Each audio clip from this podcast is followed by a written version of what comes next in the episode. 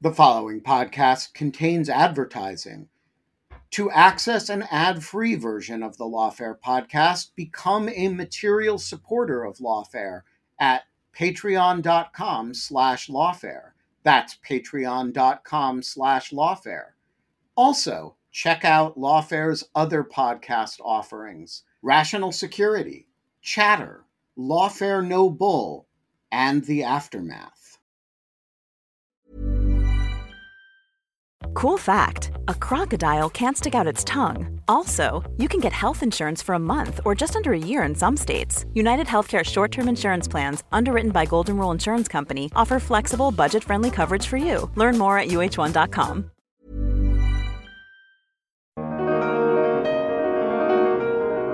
I'm Katherine Pompilio, Associate Editor of Lawfare, with an episode of Rational Security for September 25th, 2022. For today's episode, the team at Lawfare decided to cross post this week's episode of Rational Security, a podcast hosted by Scott R. Anderson, Quinta Jurecic, and Alan Rosenstein, in which they cover the week's big national security news stories. Today's episode is entitled Rational Security 2.0, the Korea Culpa edition. In the episode, Jurecic, Anderson, and Rosenstein discuss gang warfare and political instability in Haiti, a Fifth Circuit judge's ruling in NetChoice v. Paxton that some have called legally bonkers, and more. This is Rational Security. So, where do we land on this whole Korean royal family thing? I thought that it turned out that there was one. Yeah, I think where we land is that I was right and you were all wrong to be skeptical, and I'm amazing. Is that not right? We seem to get some feedback to the contrary via the interwebs after the last episode suggesting that there is not a current Korean royal family, at least not involved in the government in the way of a monarchy. Like maybe there's a royal family, but not a monarchy. Uh, from the Wikipedia page, so apologies to all listeners who actually know anything about this. to, to all our Korea specialists. It appears that after the Japan Korea Treaty of 1910, in which the Empire of Japan annexed the Korean peninsula, some members of the Jeonju Yi clan, who so that's the, the uh, royal dynasty, were incorporated into the Imperial House of Japan. This lasted until 1947. The treaty was nullified. Then, okay, it seems like they, they are not part of the government, but according to Wikipedia, they quote, continue to be given preference and constitute a favored symbol in South Korea. I have absolutely no idea what that means. Oh, that's tricky. Yeah. That's not Huh, so we weren't that far off then, No. listeners. Ang- angry Twitter listeners. I was I was shocked. Our takes on royal families and monarchies generally generated more negative responses than I have seen to any other anything else we've said on this show. Wait, why? Because our Twitter. listeners are royalists, or because they're they're I think they just have very strong feelings about monarchy generally, and But, like generally it did pro seem to or be. anti? It was very hard to tell uh, because they're British, so they're very reserved. So I think it was a lot of just strong feelings without much clarity about one way or the other. The stiff upper lips stiffened even more. Yeah, a pinky In rubbed by the teacup gravitated a few inches further away, indicating displeasure, and that was all we got. But in Twitter format, still comes off pretty harsh. It turns out. That's awesome.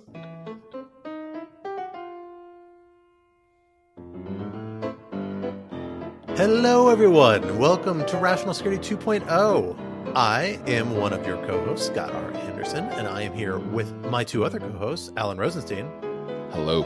and Quinta Jurecic. Hello. And we are thrilled to be guestless this week, giving us a little bit more time. Guestless and friendless. exactly, exactly. Someday we will have another guest, but not not this week. Our guests are right out of frame. means we can take our usually complete lack of concise uh, ability to frame our thoughts and really just abandon the idea entirely and fill the whole hour with our own ideas. And now I will take that um, for what we are calling this week the Korea Culpa edition, in acknowledgement of some of the confusion about how we may have handled the existence of a royal family in South Korea uh, in our last episode. Although, as hopefully our B roll covered, I'm not sure as far off as some people seem to appear. We were I think we were online. right. We are all like 80% right. I don't know, except me. I feel wasn't the conclusion that I was wrong, and, and the rest of it is the rest of you all may have been. That's just- where we just that's where we That goes landed. without Yeah. saying, Alan. Yeah, That's just our default sort of rest. that's our yeah, we yeah. we have resting Alan's wrongs. That's just where we are that's awesome. at the general posture of this show. You know, you and my 18 month old.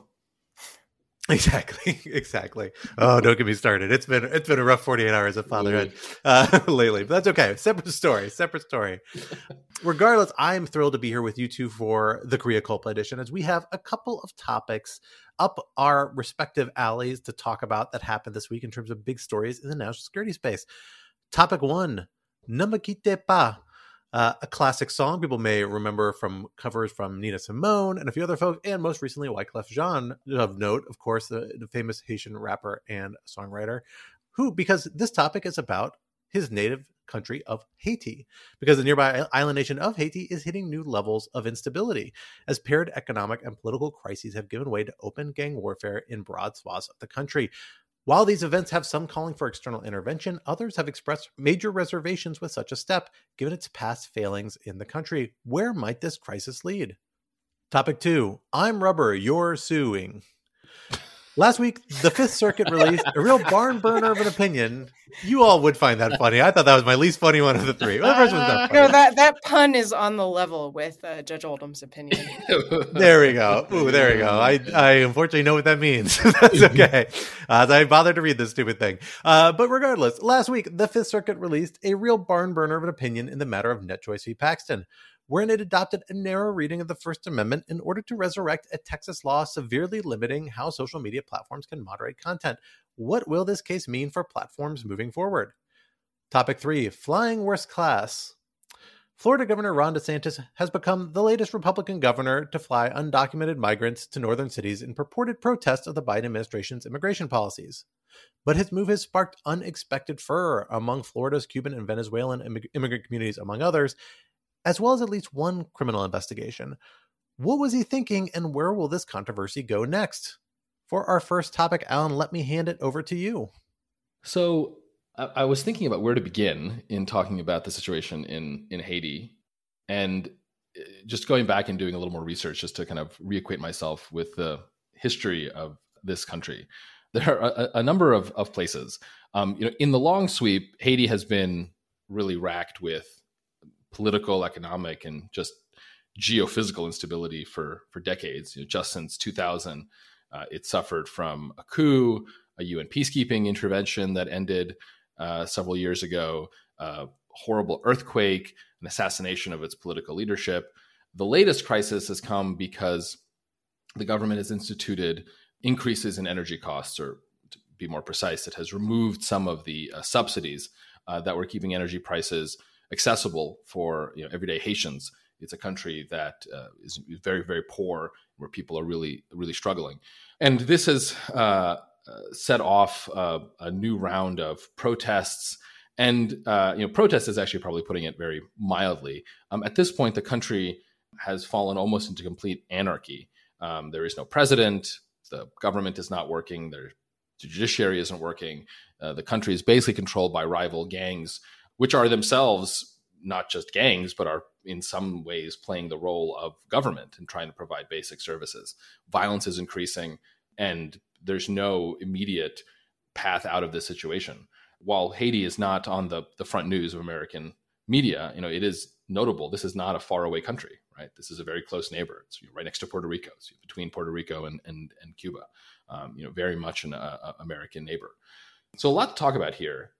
Scott, I want to ask you the first question, which is Do you think at this point we can say, not as a criticism, just as a descriptive fact, that Haiti is a failed state? You know, I, I, that's always a term. As somebody who's who's spent time in places and, and worked in and on uh, various countries that people have at various times described as failed states, I think it's a little bit of a loaded term, so I hesitate to apply it. Uh, but certainly, Haiti has huge systematic problems domestically in terms of its political system, in terms of its economy, that are recurring and have been recurring re- issues really since certainly since the 1990s, really even prior to that. But we've seen just kind of a series of political crises from Haiti intersecting and in some vicious feedback loops with its economic crises of various sorts, and of course penetrated by earth-shattering earthquakes in 2010 and subsequently there have been subsequent earthquakes as well not quite at the same scale that are truly devastating and, and contribute to this terrible humanitarian situation and so it is a i think a failed state is a is again a loaded term i hesitate to use but not an unfair way to describe it and notably it's really the view that a lot of different civil society groups have taken in Haiti. Some of the the activist groups that are very critical of what they see as a very kind of corruption infested status quo in the political elites, uh, and that they see the current uh, kind of incumbent leadership, um, which took over after the assassination of Jovenel Moise, uh, who was uh, previously um, prime minister last year. He's now been replaced by somebody who some people have accused of or spread rumors about actually being involved in that assassination, although we don't know to what degree those are actually substantiated or simply a political tool. You know, so there's no real clear way out, is really the answer. And you can hear that in commentaries on these sorts of approaches that the United States and other allied governments have taken on this latest crisis. You know, Haiti is a country that has experienced a lot of ex- external interventions in the recent past. The United States has intervened militarily twice arguably three times, although once was in response to the 2010 earthquake. So a little bit of a mixed case there. Um, but both in 1996 and 2004, I believe. And those were, you know, pretty dramatic actions intending to try and stabilize the political situation in Haiti, uh, in part because the consequence of instability in Haiti are felt in the United States through, you know, Haitians trying to flee the country by boat to American shores, particularly in the 1990s. That proved to be a major domestic political crisis for the Clinton administration. Um, that certainly entered into the calculation about intervening in the country there. Uh, I think the Bush administration may have been worried about the same thing in the 2000s, perhaps motivating some, some intervention there as well. But at the same time, those interventions are wildly controversial among a lot of Haitians, among a lot of outside folks. Uh, the you know last UN mission that kind of followed the U.S. intervention in the 2000s um, was accused of corruption, accused of uh, spreading sexually transmitted diseases, and engaging a lot of negative impacts, and particularly devastating the Haitian economy because these you know foreign interventions bring with them huge amounts of funds and money and foreign assistance that can really crowd out a domestic economy. So, long story short, there's just no clear, easy path out about how to deal with this. And all people can really settle on is saying, well, we're just going to try and get the parties on the ground into some sort of framework. People have even moved away from elections towards some sort of political framework to restore some sort of functioning stability but I haven't really heard many compelling stories about how exactly you go about doing that. And I think that's the real challenge at this point. How do you do that? And how do you even get things stable enough that you can have a realistic conversation about the parties doing that? You know, elections just don't seem feasible at this particular point, in part because gangs are trying to control territory so they can help control election results. So it's just not clear. There's no easy path out for this particular crisis that I can see. One point on which I will confess I'm somewhat baffled and confused. Am I right that uh, almost a year later, over a year later, we still have no definitive answer as to who or what was behind Jovenel Moise's assassination? I know that there has been at least one Colombian indicted in the United States, but when I was reading up the New York, on the New York Times coverage on that, it, the the paper indicated that basically it seems like this guy was involved was probably planned in the United States, and that's what they got. Um, it, it, seems quite astonishing that uh, you know the leader of a country was assassinated over a year ago, and still nobody has any idea why that happened or who was behind it. There, there, there, was a late 2021 New York Times article that suggested that this may have been connected to Moise's attempt to crack down on the drug trade in in Haiti. But I, I think the problem is that in you know given Haiti's current political instability, right, which has lasted for decades, it's kind of overdetermined what faction, what gang, what group might want to get rid of the the the leader. So I don't think there's anything definitive. I think that's right. And my understanding is the investigation is ongoing. You have a federal prosecution taking place in the United States precisely because there is a U.S. jurisdictional nexus because of the degree of planning that took place there. There are actually federal laws specifically outlawing efforts to organize insurrections in foreign countries from the United States. Uh, interestingly, because this isn't the first time this has happened, uh, for better or for worse. I don't know if that's what this person's being charged under or not. I would have to go back and, and double check that but there is an investigation ongoing. There is supposedly involvement, uh, you know, with Haitian authorities. You've had a lot of local governments. There's Colombian paramilitaries were involved, people who are uh, alumnus of Colombian security forces and were kind of private security people. Were the people who actually pulled the trigger and killed killed Moise. Um, at least one of them has been arrested. I think that's actually the individual who is believed to be cooperating uh, was eventually extradited to the United States or voluntarily traveled to the United States to, as, to avoid extradition elsewhere. I think towards the end of 2021. So the investigation is is kind of ongoing, um, but it is a little striking here, and it enters into this latest crisis because allegations of different people being involved with the assassination have become a major political tool among the different factions of elites and have proved to, uh, been used to rightly or wrongly, delegitimize, among other people, the incumbent prime minister Ariel Henry, who was, if I'm recalling correctly, at one point uh, an ally of Moise. Originally, was not. There's some lack of clarity what the line of succession was after Moise was assassinated, but eventually he ended up kind of rising to the, that seat and has held it for most of the last year, or maybe a little more than a year now but it's still a controversial figure because of those ties. Um, I will note I did a phenomenal discussion on the Lawfare podcast a year ago, right after the Moise assassination with Robert Fatton uh, of the University of Virginia. Highly, highly recommend folks revisit that. We may try and get him on the Lawfare podcast again sometime soon to talk through this latest crisis with us, but haven't had the opportunity to do so thus far. Yeah, I'll just say that was a fantastic conversation. And I think one of the things that really came through from it is that uh, after the Moise killing, there there was sort of a, a, nesting doll of constitutional crises within one another, none of which uh, seem to have been resolved. Um, I will say, I just looked it up. So the Colombian man who was prosecu- who's being prosecuted is uh, Mario Palacios, and he is being prosecuted for conspiracy to commit murder or kidnapping outside the United States. So Scott, I don't I don't know if uh, that was the statute that you had in mind. I mean, one one thing that I will add here, and not to be the person who every time Haiti comes up in a conversation within the United States, I do think it's impossible to talk about the situation of Haiti right now without talking about the really interesting historical work that's been done on the sort of looting of Haiti by France after uh, Haiti fought for and won its independence. So the the Times um, had a really astonishing series in the spring, uh, the spring 2022 building on a lot of historical work that was basically quantifying the amount that Haiti had to pay back uh, to France, uh, paying reparations to former slave masters and then paying back a loan that Haiti took out to pay those reparations. So, according to the Times, uh, it seems like their estimate is that it cost Haiti anywhere from 21 billion to 115 billion in lost economic growth over time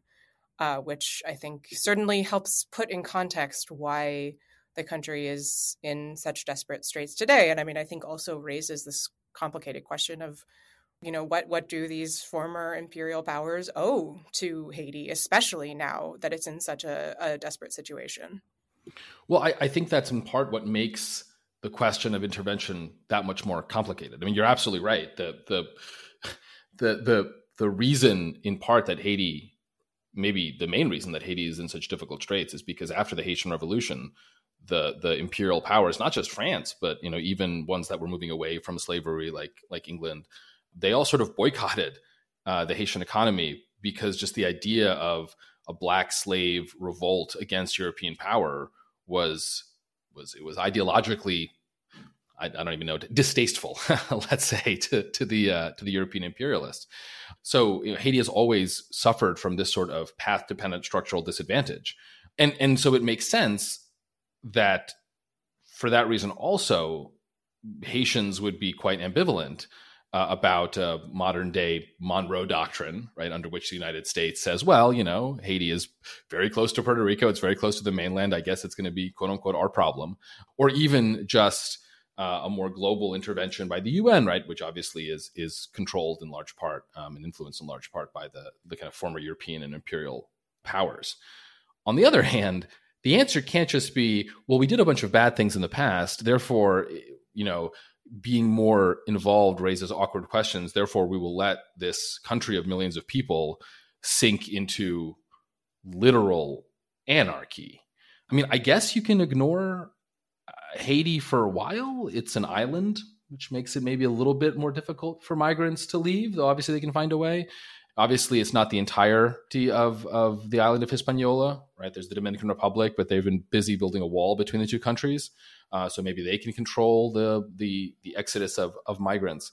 But I, I, all of this is just to say I've, I've been surprised by the fact that the implosion and again, I don't say any of these pejoratively, right? It's just about the horrible situation that the Haitian people find themselves in. The implosion of this country that is so close to the United States just has not seemed to enter into the national conversation. I think in part because of some isolationism and, and in part because maybe a, a left wing reluctance to to do anything that smacks of neo imperialism, which again is understandable given the historical context, but seems increasingly untenable given what is just happening on the ground. I, I don't know where this goes, but it, it's I don't know. Yeah, I mean, you know, I I tend to agree with that. We have a problem with when we talk about intervention, both because uh, a we don't define very well what that means. Like, what does intervention mean? Does it mean are we talking about political intervention? We just mean military intervention when we problematize it. Do we mean a whole range of engagement with foreign countries, uh, particularly weaker foreign countries? That's usually the context in which it's most problematic. And beyond that, in addition, we we we don't tend to really lay out in effort to kind of say what is it that different types of intervention can do and can't do effectively. I think we instead the United States and other major powers tend to oscillate wildly between the two. We go through periods like we had right after the 9/11 attacks, or frankly before the 9/11 attacks as well, throughout the 90s and early 2000s, where people were wildly optimistic about what we can accomplish with military interventions, particularly in smaller countries. You know, pursued a large number of them.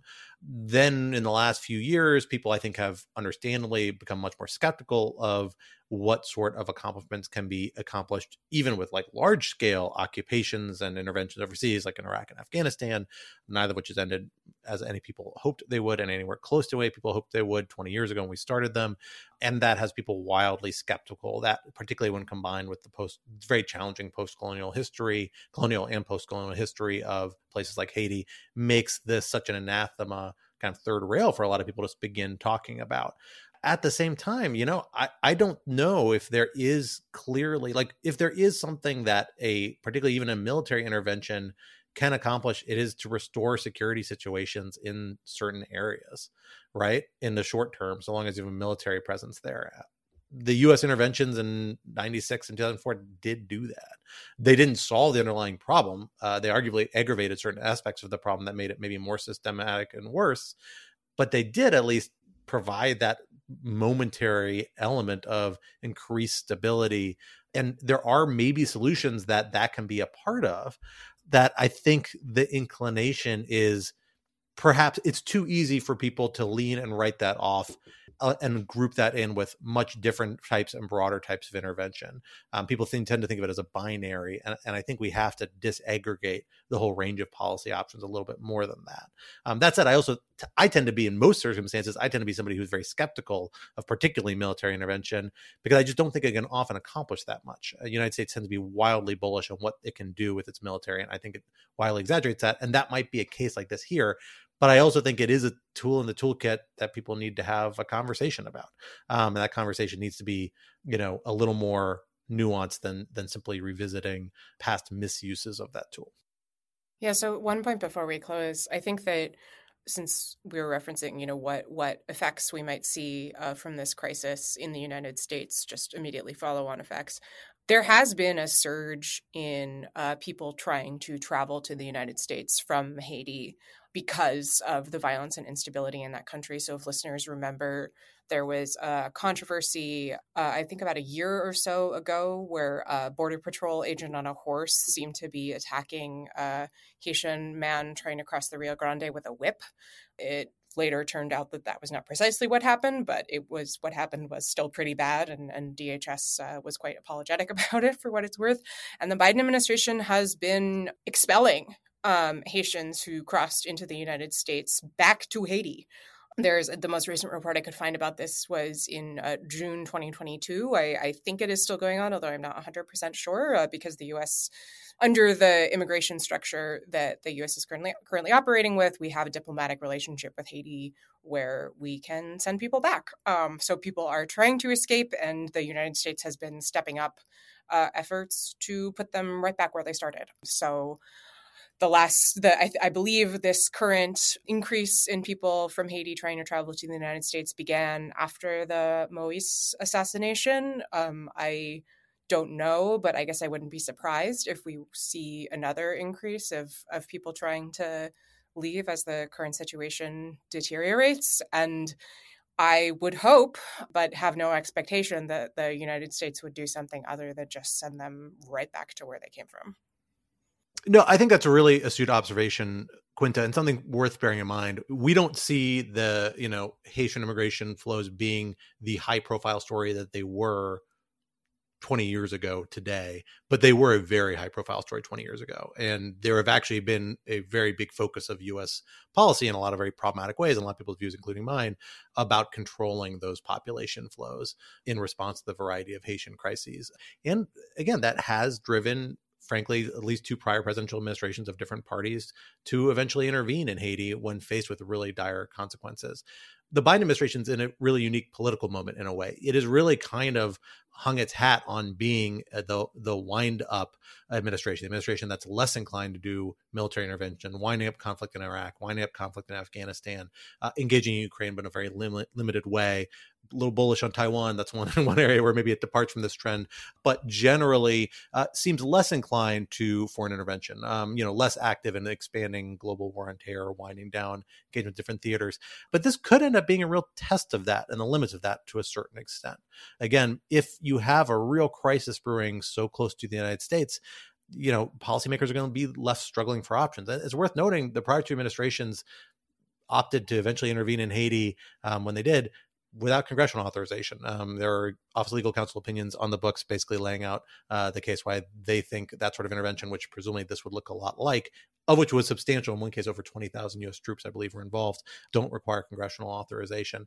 I think dynamics are a little different from the Biden administration politically, um, and the dynamics around uh, U.S. military involvement overseas are very different today than they were in the 90s and the 2000s. But I think it may end up being a conversation if you end up having this crisis continue to develop in this way, because again, people are going to be left really struggling for any tool they can bring to bear on the scenario. And that is one the United States has and could even very plausibly get international support uh, for it, like they did in the 2000s, uh, although it will certainly prove controversial in the region and in Haiti and domestically. So, something worth keeping our eye on uh, in terms of the menu of possible crises the United States might face. Here's a, a dark horse candidate for one that might become more significant at some point sooner rather than later. Well, going from anarchy in the Caribbean, let's go to anarchy on the Fifth Circuit because the Fifth Circuit has done something very interesting in this last week that you two have certainly been following um, for a long time. Alan, you just published a, a, a, really wonderful read on lawfare. I recommend people check out, uh, both summarizing and critiquing this opinion. But let me take a a shot at breaking it down. You all can correct me uh, where I get it wrong. Godspeed, John Glenn.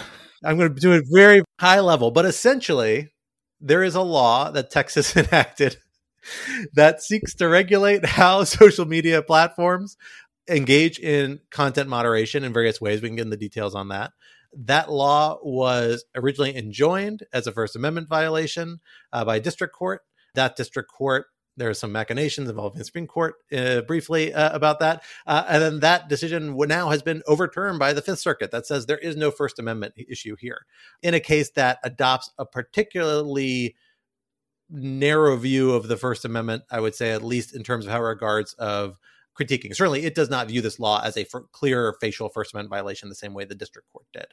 And because of that, that means this law very well might move into operation in the near future, putting a real question to social media platforms how exactly they're going to do this um, while they wait on appeal and see what further options. Although I don't think necessarily they couldn't seek some other sort of injunction uh, moving forward or stay. I, we don't know if they've done that yet, but I suspect they will um, at least try and get one down the road. But in the meantime, Alan, tell us a little bit more, dig into us a little more deeply on your critiques of this opinion, why it's significant, what I got wrong, if I got anything wrong. I don't think I did. I think I nailed it. Uh, and where we can go from there. tens, tens across the board. Yeah. So, I, I, mean, there's so much to talk about, and Quinta has just as much to say as I do. So, uh, I, am going to try to sort of cut to what I think is, for me, the problem with this opinion. And this is very much my view. I should say I am someone who is, in principle, actually quite sympathetic, at least to the idea of some government regulation over content moderation policies. Mostly, I'm just very unsympathetic to extravagant claims of First Amendment protections by technology companies. I just think that's a very blunt instrument that gives these multi, you know, I think in Apple's case, multi like trillion dollar, I mean, just enormous, enormous, enormous companies really extreme constitutional protections. So I, I was kind of excited to read the opinion because I thought, you know, maybe it's thoughtful, maybe it's interesting, and I mean, even I just I, I, this piece that I wrote for Lawfare is, I think, maybe the spiciest I've ever gotten about a judicial opinion um, because it's really very bad. And the fundamental way that I think it's bad is is as follows.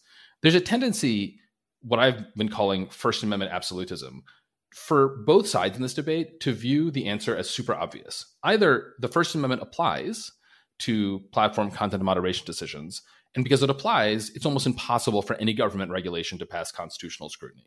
Uh, because the First Amendment is a particularly powerful amendment, right? It's a particularly powerful right in American constitutional law. And I think you've seen that that's sort of been the position of the platforms. It's been the position of, I think, a lot of scholars, a lot of digital civil society types. I think that's changed over the last couple of years, but that's really been the dominant position. And I spent the last couple of years in various contexts arguing against that. But then there's the reverse part of this, which is its own kind of absolutism, which is that there's no First Amendment protection at all here because this isn't speech, this is censorship, a line that in some permutation the court uses like two dozen times. It just seems to think that repeating something over and over again is equivalent to legal analysis, um, which I found one of the many annoying pieces of this of this opinion. And I think the answer is pretty obviously that it's somewhere in the middle. That when these companies moderate, uh, which they do with a combination of automated and individualized means, they are certainly expressing something. And more important than even that, they are shaping the communicative environment in which all these users operate. So, what that means is that I do think the First Amendment has a role, in particular, to make sure that government regulation isn't overbroad, doesn't you know single out certain points of view, or doesn't ruin the communicative space for everyone. Um, but it shouldn't be absolute because these are our digital commons, and it's just a mistake to leave that to the market.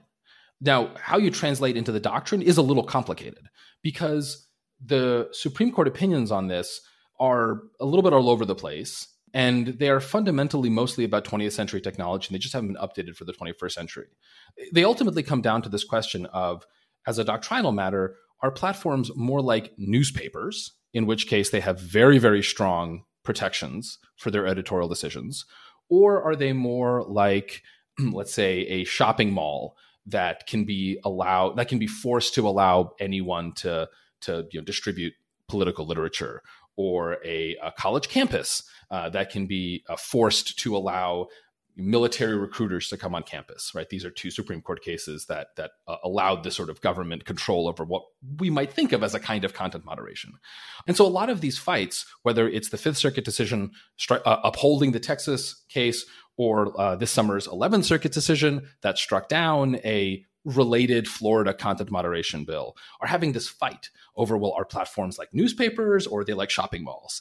And the answer is well, like they're n- neither. they're like their own thing. They're a revolutionary technology, not quite on par with the printing press, but I don't know, within the same order of magnitude as important. And so, you know, to me, the project, and no one has done this well, frankly, the Fifth Circuit got least of all, is to rebuild First Amendment doctrine for this new category of entities.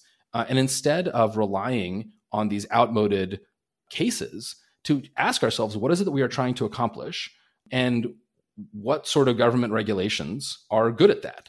The Fifth Circuit does not do that. And the Texas law is also just absurd. It is super vague, it is super broad. It prohibits content moderation on the basis of political viewpoint, which, I mean, no one knows what it is but it seems to pretty obviously lead to policy absurdities like platforms not being permitted to remove terrorist or Nazi content. And although the Fifth Circuit says these are all just hypotheticals, they're not hypotheticals. Like most of social media is Nazi and terrorist content if you don't have pretty strong content moderation. I mean that, and you know, pornography and and uh, advertisements for getting more um, car warranties. And so it, it's just a really unfortunate example of of how you can get kind of a little high in your supply and just not address an issue that is super important with anything like the nuance that it should. To be clear, that's I don't mean that the opposite of the Fifth Circuit decision would be would be a beneficial one. There are plenty of people critiquing the Fifth Circuit saying, "Oh, the First Amendment applies. This is a simple case. Any regulation is essentially unconstitutional." I disagree with those people 100% as well. It's just that the Fifth Circuit is, you know, one example of a particularly bad kind of intellectual pathology. And if you want to read 4,500 words about that, there's a Lawfare post about it.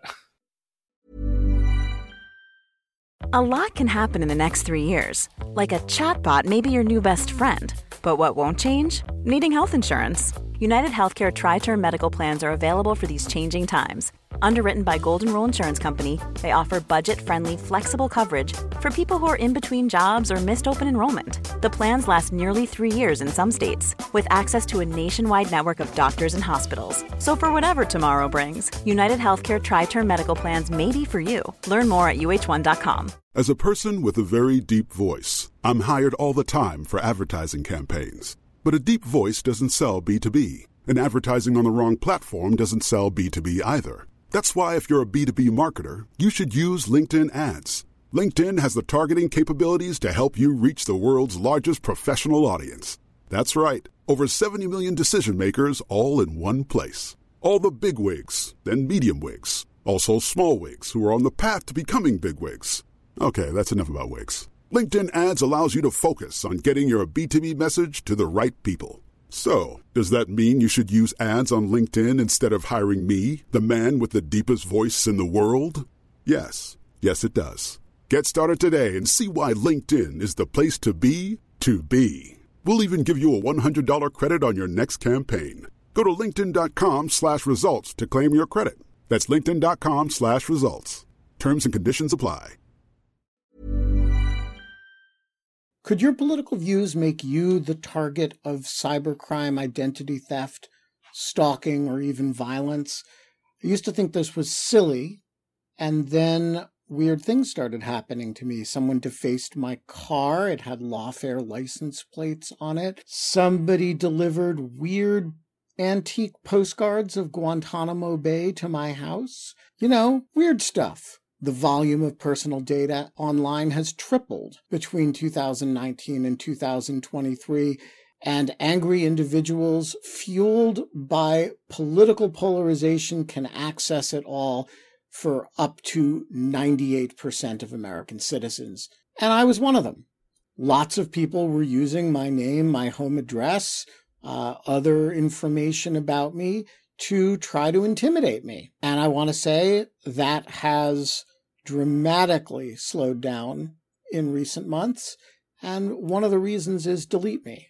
As I have said before, there are products here that I read the ads because, you know, that's my job.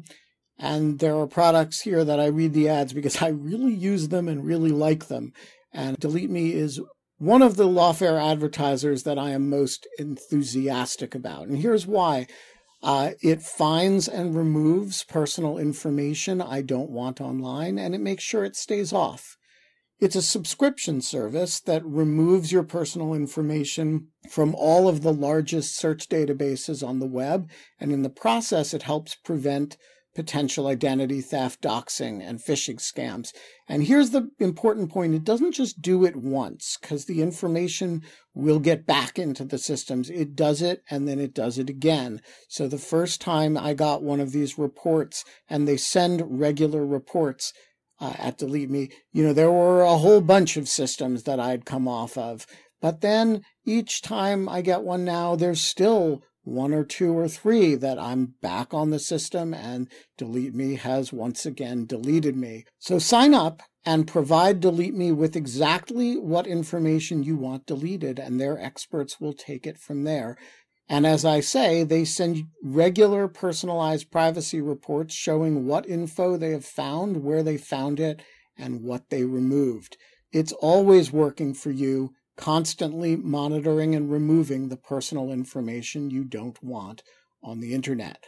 When you sign up, they immediately go to work scrubbing all your personal information from data broker platforms. Your personal profile is no longer theirs to sell. So take control of your data and keep your private life private by signing up for Delete Me now at a special discount for Lawfare listeners. Today, get 20% off your Delete Me plan when you go to joindeleteme.com slash lawfare20 and use the promo code lawfare20 at checkout. The only way to get 20% off is to go to joindeleteme.com slash lawfare20 and enter code lawfare20 at checkout. That's joindeleteme.com slash lawfare20 code Lawfare 20. This show is sponsored by BetterHelp. If I could offer you an extra hour a day in your life, what would you do with it? Would you go for a run? Would you sleep in? Would you read? Would you go hang out with a friend? A lot of us spend time wishing we had more time.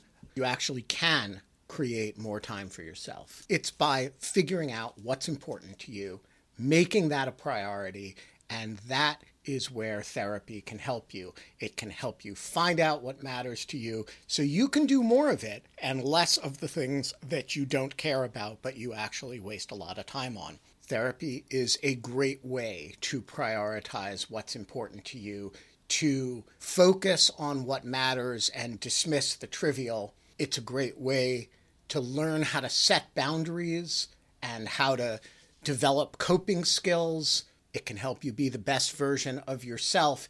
And it isn't just for those who've experienced major traumas. If you're thinking of starting therapy, why not try BetterHelp? It's entirely online. It's designed to be convenient and flexible. You can make it work with your schedule all you do is you fill out a brief questionnaire and you get matched with a licensed therapist, and you can switch therapists at any time for no additional charge. Learn to make time for what makes you happy with BetterHelp.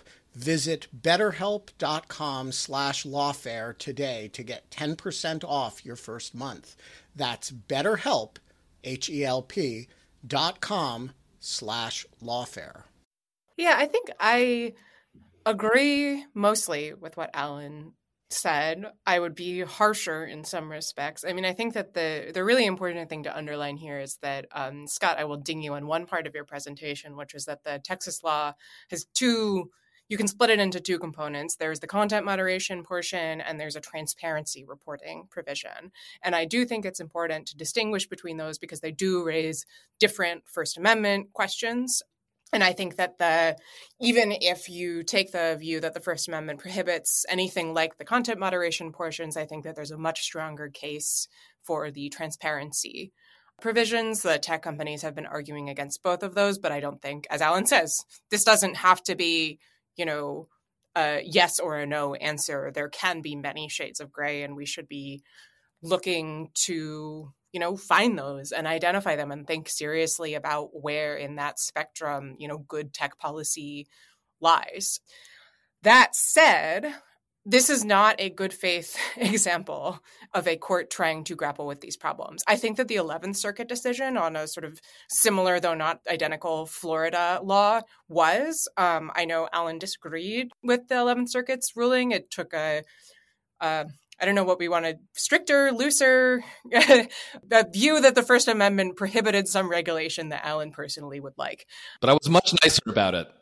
Yes, right. Because which is, I think, and rightly so, because it was an example of you know an appeals court trying to genuinely grapple with an unsettled area of law and policy in a rapidly changing world, and doing so in a way that you or I may not 100% agree with, but I think it was done in good faith and it was a it was a serious attempt to address these problems. The Fifth Circuit decision is not only wrong, but it is not a serious attempt to understand any of this. Like it, it's wrong. It's wrong factually. It's wrong on the law in any number of ways and wrong not in the sense that it like disagrees with existing doctrine and wants it to change it just straight up misstates things multiple times it's i mean I think Daphne Keller, who has been uh, for her sins really, really closely following this litigation, tweeted a really good, a number of good Twitter threads about it. But one of the things that she said was that it reminded her of, you know, the way that a bully talks. Like it's it's just smarmy. It doesn't try to make legal arguments because it doesn't have to. Because the, there it can just do whatever they whatever it wants. And I think that you see that in the way that it addresses this question of precedent, where there is this just truly bananas line where the court says, as we always do. And now I'll start paraphrasing essentially. We're going to look at the original meaning of the First Amendment. And weirdly, the tech companies, they didn't do that. They looked at Supreme Court precedents, but we're going to start with originalism. now, okay. So if you are Clarence Thomas, yes, you can do that because you're on the Supreme Court. This is the Fifth Circuit. That's not what you do in the fifth. Like, what is even happening here? And that I think is really a clue that the train has just completely left the station. So I think that I worry honestly that even breaking down the different legal components of this ruling and the different questions of doctrine and law and policy that it raises is in a weird way giving it too much credit because it's just like a giant middle finger at everybody and that is the level of analysis it deserves. So let's i want to set aside the tone issues right? I think that's a problem with this opinion. It's not unique for being this judge is not unique for being a dick. Judges are dicks sometimes. And it's like just a reality unfortunately listener that. almost made me choke on my coffee it, but it's it's flat out true, unfortunately. Scott, Scott, you you you are right, but there is a just a just a, to foot stomp, as they say. What when said, there's a difference between the tone, which I agree is is obnoxious, but whatever, and the the the statement that um uh and here here I I will I will just just read the uh I will just read the sentence because it, it really is completely nuts. Rather than mount any challenge under the original public meaning of the First Amendment, the platforms instead focus their attention on Supreme Court doctrine. That's an insane that's an insane state. That's not an issue of tone. That's an issue of a kind of aggressive judicial lawlessness that views its role not as trying to faithfully apply precedent, but as trying to I mean, I don't even I don't even know tr- trying to predict where a new conservative majority is going to go and get there before they do. And it's that that's a legal problem. That that's not a tone problem. And I also think that uh, Scott, I know you actually wanted to ask a question, but before you do that, not not even the first sentence over. you can you can even critique that on originalist grounds, right? So like Evan Evan Bernick, who's a law professor, who's uh, I think would identify himself as an originalist, but has thought very deeply about originalism, was treating like this is not like I don't know what this is, but it's not necessarily you know originalism does not mean that you have to take this crazy stance. Oh no, I, am I'm, I'm sure that's absolutely right because originalism rarely leads to just one firm conclusion, which is part of like the issue with starting with originalism, right? But setting this aside, right? The, the problem you have with revolutionary judges or you know eh, kind of consciously disruptive judges is that they are subject to appeal, right? So this is now going to go before the Fifth Circuit en banc potentially, then potentially the Supreme Court, and there's already a split with the Eleventh Circuit. So unless the en banc, you know, aligns itself with the 11th Circuit to some degree more, the incentive for the Supreme Court to take it up is, is pretty significant. Question I have is is you know setting aside this this judge's failures to wrestle with this and the panel's failures to wrestle with it although the dynamics about amending a judge's opinion are always very interesting and very idiosyncratic so really it's the author who deserves the brunt of it particularly when it comes to tone and framing uh, in my view the question i have is you know, how do you square the circle, particularly Alan, who who wants to see his middle road opinion, right? Because it's very easy to say, look, I think there's a little bit of both sides in this. Like, I like to see little column A, little column B, and the answer is somewhere in the middle.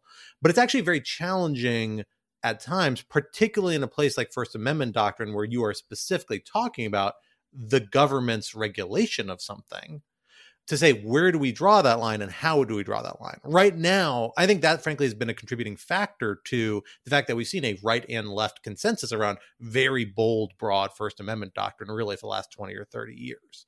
Um, right? And to an extent that i think is actually not entirely warranted and problematic at some of its extremes although for most of it i buy you know 90 80% of it where do you draw that line? Because it strikes me as kind of a hard case here. Like, I don't agree with this outcome of this opinion. I sympathize with you, though, that like there probably is a reasonable space where you could have some regulation here before you really get at real concrete First Amendment rights. But, you know, how do you draw the line in a way that's going to be enforceable in a way that's comfortable for the government to apply, for the courts to apply, for the federal or state governments to apply? Like, where would you draw that line? Yeah, no. So uh, look, this is a this is a very fair question, and you know, this is this is the classic. In, in, some sense, all all legal questions come down to the debate between rules versus standards, right? Uh, you have rules that are clear, they're easy to apply, but they're just inaccurate because life is complicated, and then you have standards, or you know, Breyerisms, however you want to call them, right? Which all involve twenty seven factor tests, which are impossible to apply, and we all make fun of them, but actually if you do it well, track reality better because again, reality is complicated. I, I would say a couple of things. I do think there's a path forward here. It's called intermediate scrutiny. It is a existing and well established tier of scrutiny, as they say in constitutional adjudication. I'm going to get the verbiage a little wrong, but it basically asks look, is the government interest important? Right? Does the government law further that interest? And is it overly burdensome? Right? So it's intermediate because it's intermediate between strict scrutiny, which basically you know almost never allows government action to go through because it has really really high standards and rational basis scrutiny which basically always allows government action to go through. Again i'm hugely oversimplifying. In the rest of the world intermediate scrutiny is basically called proportionality analysis and it's how most advanced constitutional democracies deal with difficult rights-based questions when the answer is not obvious and every side has a fair point. Okay so how do you do that? Well the key to intermediate scrutiny and proportionality analysis is that you have to focus a lot on the specific issue in front of you, right? And so you have to start through a common law process of looking at facts, looking at laws that come before you, start making judgments about specific issues rather than making really bold claims like speech isn't censorship or content moderation is as first amendment protected as you know what what i say to my friends on this podcast. Know people are going to draw these lines in different places 100% now one of the reasons we have a supreme court is because we need or we've decided in our infinite wisdom to have a super legislature that decides these questions for us. I'm not thrilled with the composition of the supreme court but you know, you have to decide these questions somehow. And a court that is relatively humble, I'm not saying this court is, but a court that is relatively humble and answers these questions in limited ways, you know, can over time develop a body of law that makes some amount of sense, which is frankly what they've done in 50 years of the First Amendment as applied to commercial uh, entities, right? The so-called the so-called commercial speech doctrine, uh, which makes all these fine distinctions. So, how would you do that in this case? Ah, I don't know. Uh, to be honest, you know, I will say, I, I, I, you know, maybe this is the next law review article I write where I actually try to figure out how to do this. Um, now that I keep whining about it so much, personally, I think the Florida law is, I think the combination of the Florida law's tighter scoping, the Florida law doesn't apply to content moderation generally. It applies specifically to politicians and media outlets, right? And I think there's a lot to be said for having a narrower focus on those two entities. Combining that narrower scope with the remedial provisions of the Texas law, which are basically limited to injunctive relief uh, rather than the very extreme monetary penalties that the Florida law does. I think something like that, I could imagine if you massaged it carefully enough, could be the sort of thing we could try out for a while and see if it worked. Right. I, I would be comfortable ish on that. Right. Now, look, I also have my own priors. Right. You know, I have my own views on whether Donald Trump should have been kicked off Twitter I think at the end of the day, he probably shouldn't have been. A lot of people disagree with that, and so under the Florida law, probably really hard to kick him off. You should have saved that for your for our hot that that that should have been my my super hot take. So I, I get that we we disagree, but that's what we do in a society where you have difficult constitutional issues. My point is there needs to be a process by which we can think through these difficult problems because right now you just have two sides screaming at each other at the top of their lungs making no progress and i think anyone who thinks that this is an as a policy matter an easy question is just kidding themselves and is just unserious. I don't know, folks. I've been trying to improve my transitions, but this time I don't no really know. No excuses. Yeah, I don't know, man. I I got I well from one crazy thing involving the state of Texas and the state yeah, of Florida it's right to there, another man. crazy thing involving that's, the states of Texas and Florida. That's so weak. Uh, so that's pretty good, I thought okay, let's let's just you know what? Let's go with that. Texas.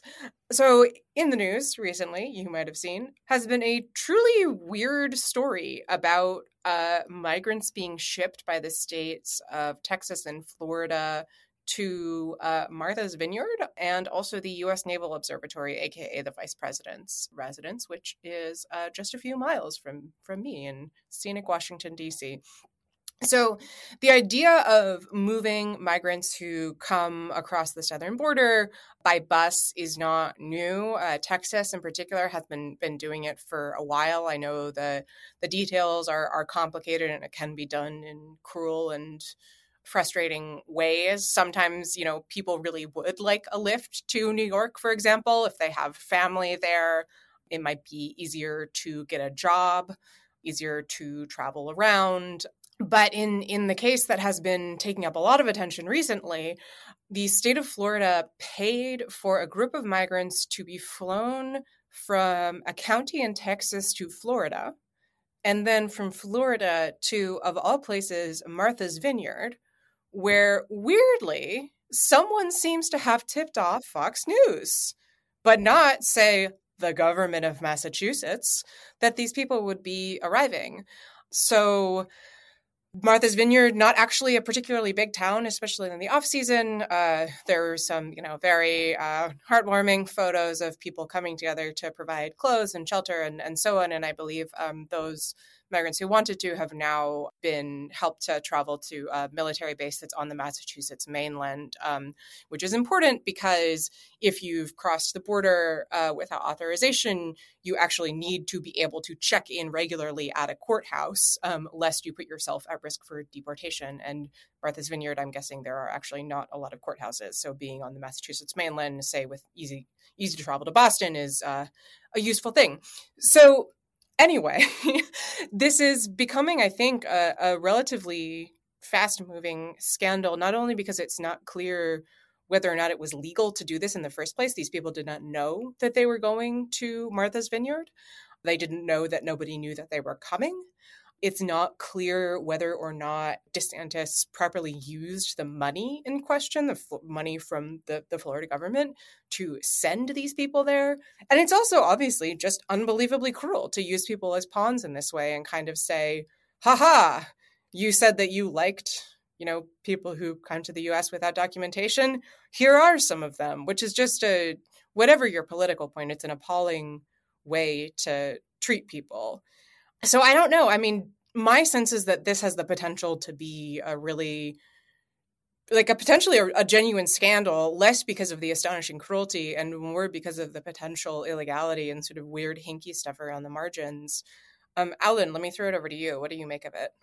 Yeah, I mean, I, I think David French, uh, who's a conservative and, and, is on the you know did the Dispatch conservative podcast. I think he said it best, which is I'm, I'm against using people as props, full stop. And I think it's just, we should just keep repeating that over and over again until that sinks in. It's just an unbelievable, cruel thing to do.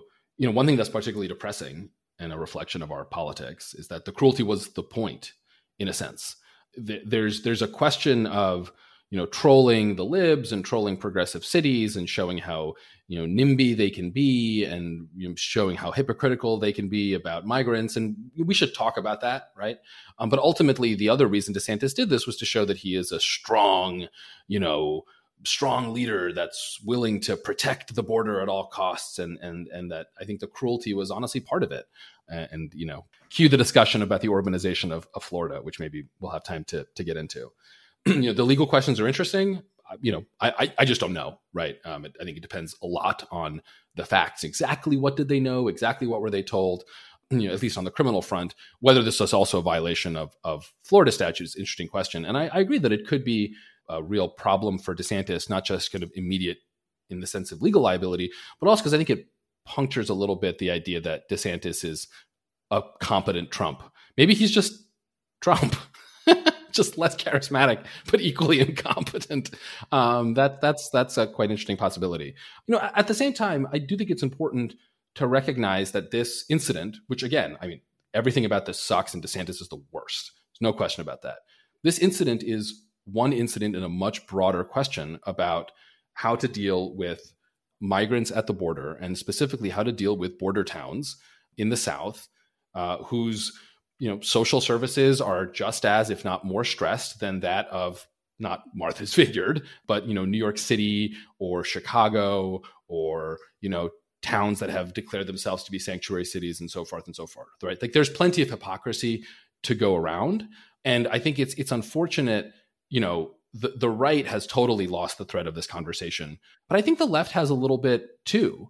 Quinta is smirking at as she sees that I I'm going into my usual both sidesism. I'm, yeah, I'm just impressed that you you managed to take a story about essentially kidnapping morally, if not legally, people, sending them to a small island off the coast of Massachusetts without their permission, and still we're both sides of I, it. I'm very I'm very talented like that, right? I mean, I I think I think that um, there's a larger conversation about what we owe to border towns and the fact that border towns complain about you know, whose border towns, the demographics of which are often quite similar to the migrants that they are they are dealing with, that when they complain about the overload, that's not just racism, right? Which is what I think many um, unreflective progressives who don't deal with these issues will often say. So th- I'm just saying there's a, there's a bigger story here, and for completeness' sake, we maybe not the three of us, but we should talk about it.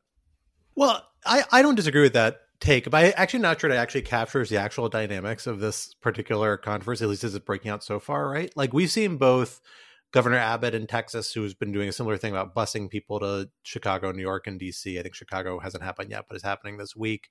Is actually coming to increased skepticism from both the right and the left. Like the left that this is just an inhumane thing to do, and you actually have critics on the right saying, this is a huge public service. You're providing facilitating illegal migration. You have people crossing the border precisely because they want to get to locations north and places they have strong social services and you are providing them a speedway for doing that. In that sense like i, I actually think your point about this alan about maybe this is just a sign that this wasn't that bright a thing to do in the first place like kind of might capture it right? And it's interesting because it was very particularly in the desantis case like really premeditated.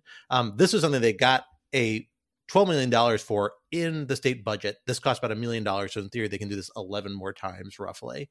Right. And they were warned by members of the Republican Party in the Florida state legislature, hey, let's have a carve out for this to make sure that none of this money is used for, for example, people fleeing communist governments or dictatorial governments. Because in Florida, there's a very big Cuban population that's very sensitive about that sort of thing. And so it's really unique, particularly to see a Florida politician really take this sort of stance or roll this sort of dice, or at least fail to do this due diligence after having been warned in advance. Part of it might just be a degree of incompetence. Part of it also, I suspect, might be um, the fact that DeSantis is actually probably looking to a national stage and not a state stage at this point, um, and sees the trade offs of being able to say something to a national audience might outweigh the domestic or statewide cost for him um, in Florida, which it seems like there are going to be some. I mean, the reaction of Florida Republicans has not been one of vocal, overwhelming support for DeSantis' action in this regard, which I think is, is itself really interesting and also hints at some of the challenges, frankly, that this kind of next generation post Trump GOP leadership might have in capturing the bottle of Trumpism um, because Trumpism is to some degree such a freewheeling figure when it comes from Donald Trump not true and you're an established politician who needs to maintain constituencies that have local interests that don't always align with the national you know far right zeitgeist. Uh, so it, it, it really raised I think a lot of interesting questions and watch where this goes. I strongly suspect we're not going to see many more of these because frankly I think you've already seen a criminal investigation launched in Texas I think you're going to see a federal criminal investigation. I don't know if it's going to go anywhere. I kind of doubt it leads to charges. But you actually look at the Justice Manual, what the Department of Justice says about kidnapping statutes and relevant statutes, which I think could apply here. Um, although I don't know if it's a strong case, I kind of doubt it is. But they say actually, if there's even signs of a possible case of kidnapping, we investigate it as a matter of policy. They have a very aggressive lean forward investigatory posture about those sorts of things. And this seems like it would tip into that to some, some substantial regard, particularly, frankly, in, with a Justice Department that admittedly is run by people who probably are left, far less sympathetic to this um, than maybe a, a, Trump Justice Department might have been, right? And when you start having FBI agents or state investigators call airline companies and bus companies and say, well, you know, you were engaged in a criminal conspiracy potentially, tell us about what you know and do lengthy interviews with them, they're going to get scared away from doing it. And I think it's going to be harder. So I, I, I think it's much more interesting probably as just a, sense of uh, a wind vane about telling us which way is this blowing and how easy is it for these sorts of figures to try and do these very Trumpy things while they're still holding gubernatorial office, right? Like most politicians come from a political background; they don't aren't like Donald Trump where they just come out of the media atmosphere, uh, and and it's a lot more challenging to to tack that path correctly than I think a lot of people appreciate. I, I look forward to when the the Fifth and Eleventh Circuits discover a uh, executive privilege for busing companies communications with uh, with governors. It's the First Amendment, Alan. of course, censorship, censorship, and censorship, censorship, uh, big big bus censorship. Um, so I, I, know we're running a long time, but I, I did want to ask Quinta sort of one one question because I did tease the the DeSantis Orban thing, which I know is a hobby horse for for both of us. I am curious.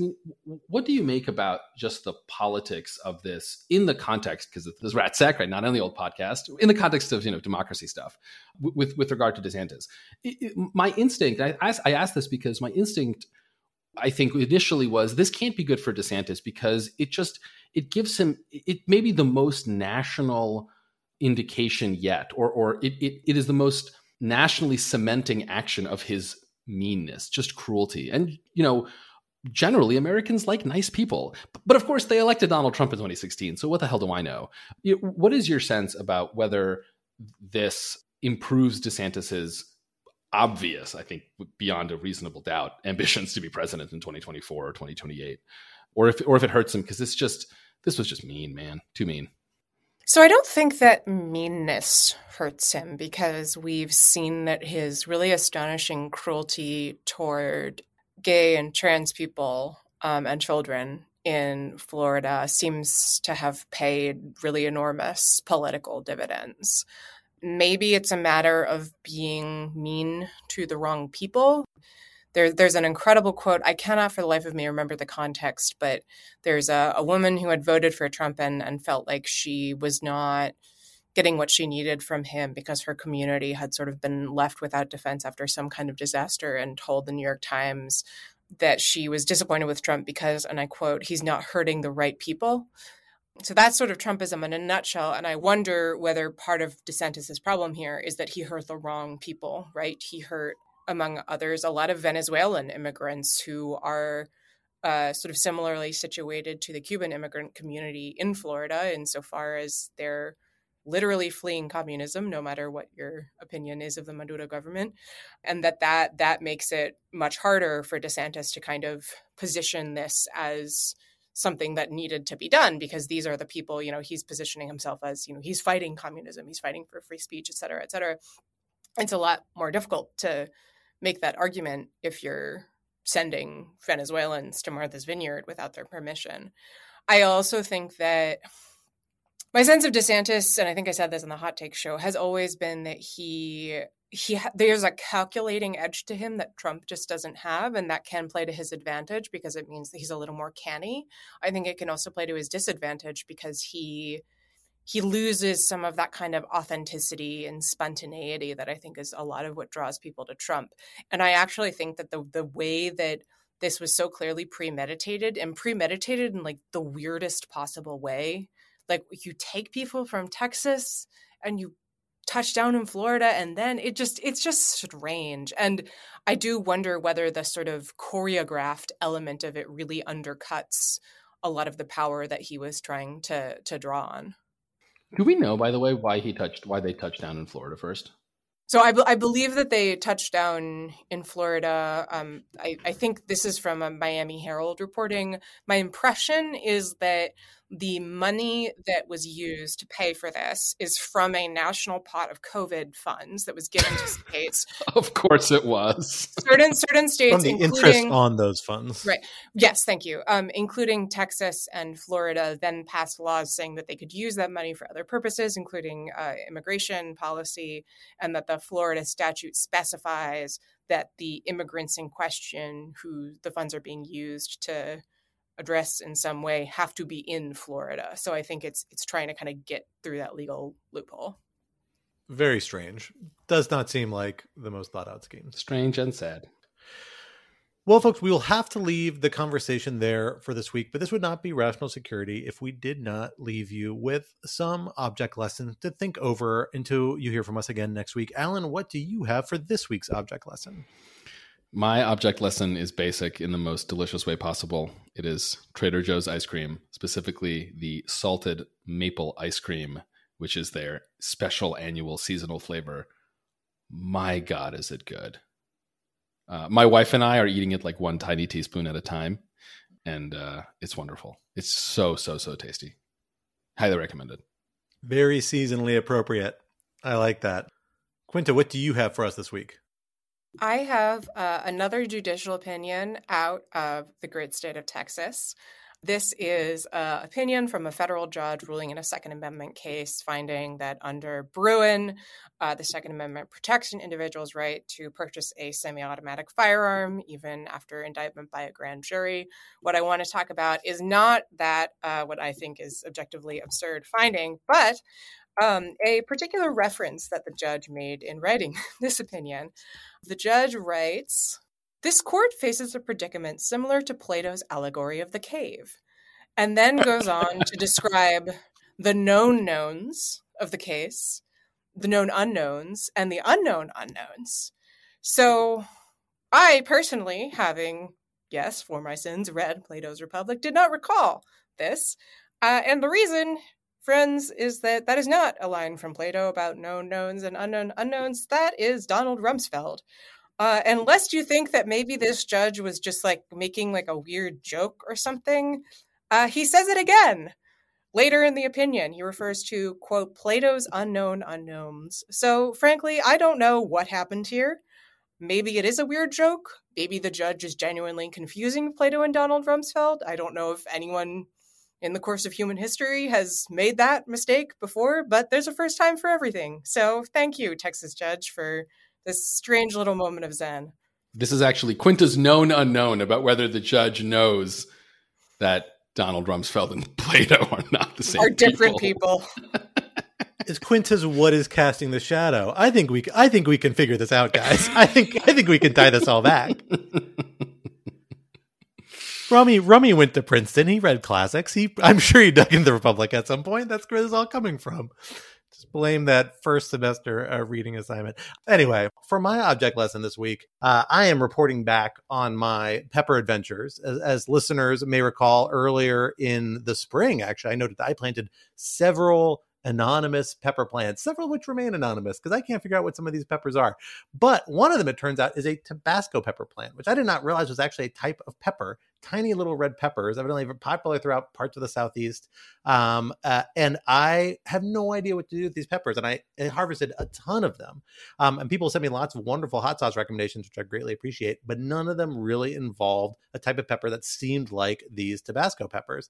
And so I started Googling and I found something called Peppa sauce. P E P P A is usually the way it's translated, which evidently is a very popular, uh, according to various places on the internet, hot sauce in parts of the American Southeast and South, primarily consisting of vinegar and peppers shoved into a bottle, and they just pour vinegar on top.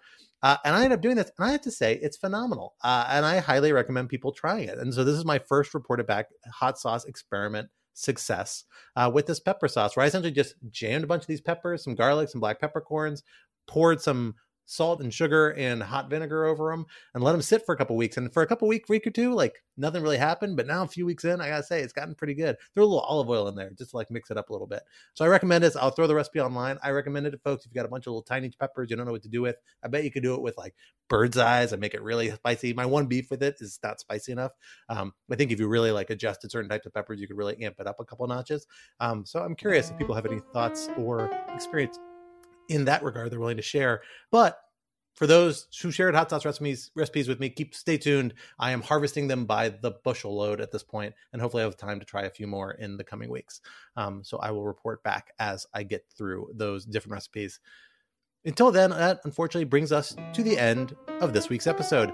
Rational Security 2.0 is like its forebear, a production of Lawfare. Follow us on Twitter at RETL Security and be sure to leave a rating or review wherever you might be listening. While you're at it, visit lawfareblog.com for our show page with links and past episodes, for our written work and the written work of other Lawfare contributors, and for information on Lawfare's other podcast series, including our daily Lawfare podcast. And be sure to become a material supporter of Lawfare on Patreon for an ad-free version of this podcast and other special benefits.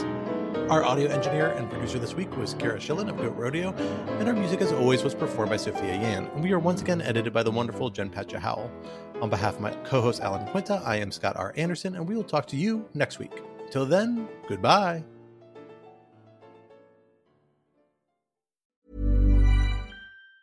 Tired of ads barging into your favorite news podcasts? Good news. Ad-free listening is available on Amazon Music for all the music plus top podcasts included with your Prime membership. Stay up to date on everything newsworthy by downloading the Amazon Music app for free or go to amazon.com slash news ad free. That's amazon.com slash news ad free to catch up on the latest episodes without the ads.